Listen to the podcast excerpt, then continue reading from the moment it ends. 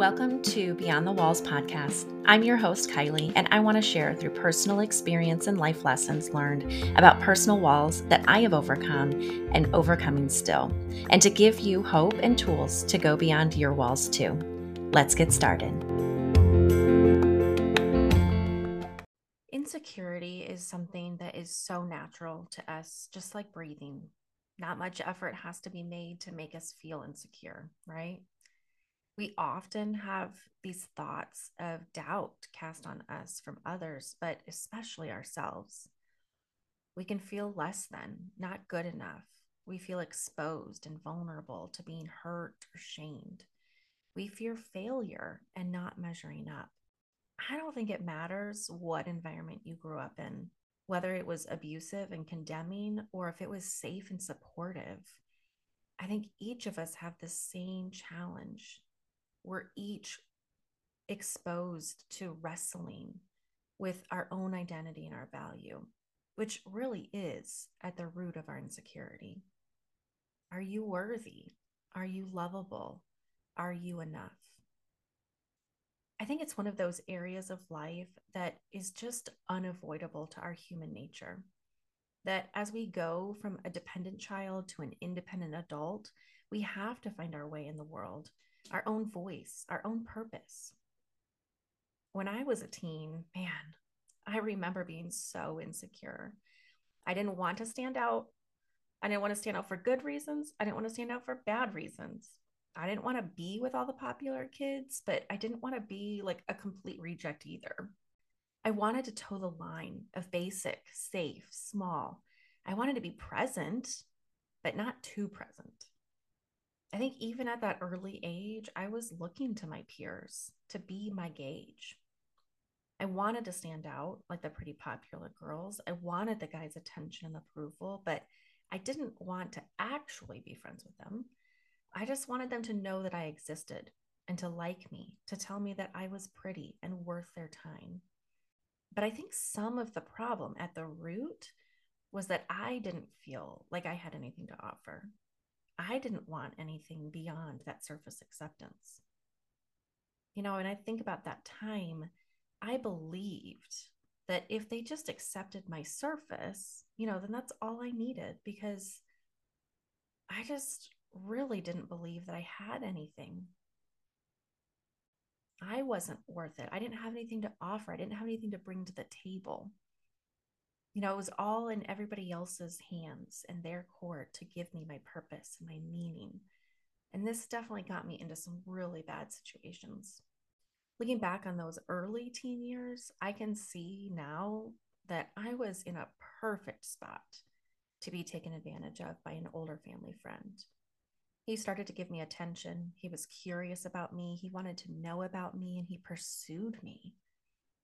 Who was I felt, to deserve his attention? Who was I to turn it away? You can hear my full story. I'm not going to go into it in this episode, in episode 7. But from this starting point of being someone who didn't believe in my own personal value, I wasn't owning my voice in life.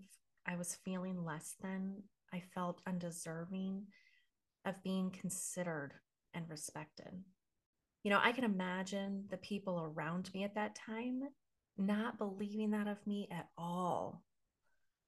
Having a young teen myself and seeing her wrestle with her self-worth is so painful when you can so clearly see their value. It's so challenging to see all of the greatness in somebody else, but to watch them not accept it for themselves. You know, when you look out at the people around you that you admire and you see their worth, you see their value, you see the good that they bring into this world, how they light up a room.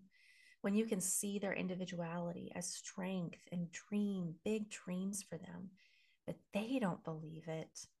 Man, don't you wish you could just like shake them and say, snap out of it. You're so amazing. If only you would just believe it. So put yourself in those shoes now. How have you been treating yourself? What have you been believing about yourself? Who has been cheering you on and trying to help you see your worth, but you have been unwilling to believe it? And even worse, who has been feeding you those awful lies that you have chosen to believe? I'm so sorry for those of you that have had the people closest in your life who should have been your biggest cheerleaders, but ended up being your biggest accusers. But my hope for all of you is that no matter what others have said about you, whether they have been for you or against you, the only one that really counts is what you believe about it. Ultimately, the power and the truth of what you are willing to believe is in you. So if you've had all of those naysayers in your life, you don't have to believe them. But when we are looking to others for our value, the good and the bad, prove it, disprove it, we will remain insecure. We will just need more reminders. It will never be enough. I remember a season where I was so conflicted with this. I had just gotten engaged to Lee. So clearly, my soon-to-be husband loved me, wanted me, valued me. He believed a lot of great things about me. But at the same time, I had a woman in my life who felt the complete opposite. I was torn down by her. She criticized me. She talked down to me. She rejected me. You know, basically the exact opposite of how Lee kept telling me how he was feeling about me. And I remember just thinking, who is telling me the truth? How can I be so hated and so loved at the same time? In this season, I had to make some decisions. I had to look inward and take back that power from other people and decide for myself, who was I going to believe? I also chose to look to the creator of the universe, the one who knows me the most, who knit me together, who created me with value and worthiness of life, the one who knows all my strengths and my weaknesses, who sees the good, the bad, and the ugly. If anyone really gets to have a say on this matter, it's him and him alone. But until I was willing to choose to accept it, to believe it, because that's what he says, I was going to keep looking to others to find myself. Others, mind you, who are fickle, who have their own issues and their own insecurities, and who are not consistent. They're not stable. You have your own emotional roller coasters of feelings. You have your own doubts and your own fears all the time. And so does everybody else. What an unstable environment to keep looking outward to keep us afloat. We can't allow our value and our life to be placed in the hands of this world. This world is way too hostile and unstable to be a consistent measuring stick. I like to think of people's opinions and their blessings and their approval of us is just the extra topping. It's the icing on the cake, the whipped cream on your mocha.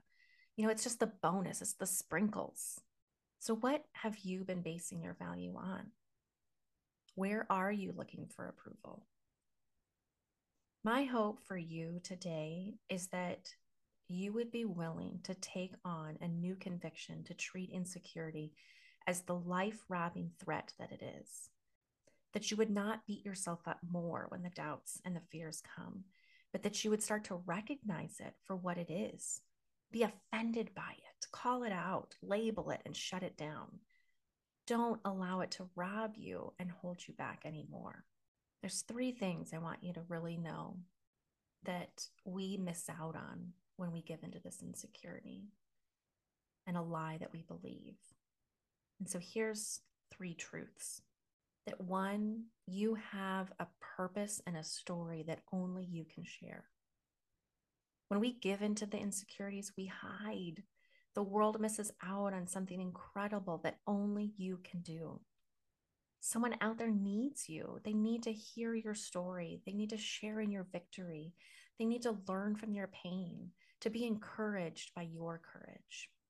The second thing is that we aren't alone. You know, when we give in to those insecurities, it makes us feel isolated. We start to feel like we're the only ones that are struggling, that no one else would understand. But the truth is that we are all wrestling with something. It might not show up the same way, but at the root, we are all wrestling with the same question and the same desire to be loved and accepted. The third truth is that we want, we need, we can have connection with others. You know, when we're so worried about how we show up, we spend our time just, one, hiding from ourselves, and two, not getting to know others. You know, I wonder how many opportunities or friendships have I let slip by through my hands because I was too afraid to show up in the world, too afraid of possible rejection that I missed out on the possible acceptance. A friend was sharing the other day about how opposite her and her husband were whenever they would go places and they would enter the room. She at this time was so insecure and so much more focused on the fear of rejection, you know, how she wasn't good enough, how she didn't have what she needed to have any value and to take up space. But her husband entered rooms looking for ways to serve. He was looking for ways to help other people and to meet their needs. You know, when we're focused on ourselves, we don't have any time or energy to look at the other people. Who are you trying to serve? Who are you trying to encourage? Who are you trying to build up and to bring joy to? I remember hearing once as a teen to consider that most likely I'm the only one being so critical on myself, right? Like I'm so consumed and worried and judging the way that I look or what I'm wearing or what I'm doing, how I'm going to sound. But the reality is as just like I'm spending all that time focused and worried about myself, nobody else is thinking about me because they're also just as consumed with themselves. So what are we so worried about? I think another reason why insecurity is such a bold-faced lie is because it makes us focus so much on ourselves, so much on our lack, that we can't even see any of the good. We miss out on everyone else. We become the center of it all, but not in a good way. I'm not sure it's ever good to be having the center of attention on us at all times. So maybe the place to start is to stop looking outward for our purpose and our approval. You know, when we're looking out, we look for ways to give, not to prove ourselves. If you aren't sure about the whole God thing, then reach out. Let's talk about it. Let's get curious about it. I want you to consider, is it possible that you are saying that God said something about you that he didn't actually say? What if those thoughts of judgment and accusation aren't actually from God and you've been believing it as a lie this whole time? But if you do believe that God has called you his own, he knows you, he loves you, he accepts you, then what is stopping you from believing it? Who else? What else? Where else do you not get to be, to do, to be a part of, to connect with, to serve? Because you're so focused on hiding instead of shining.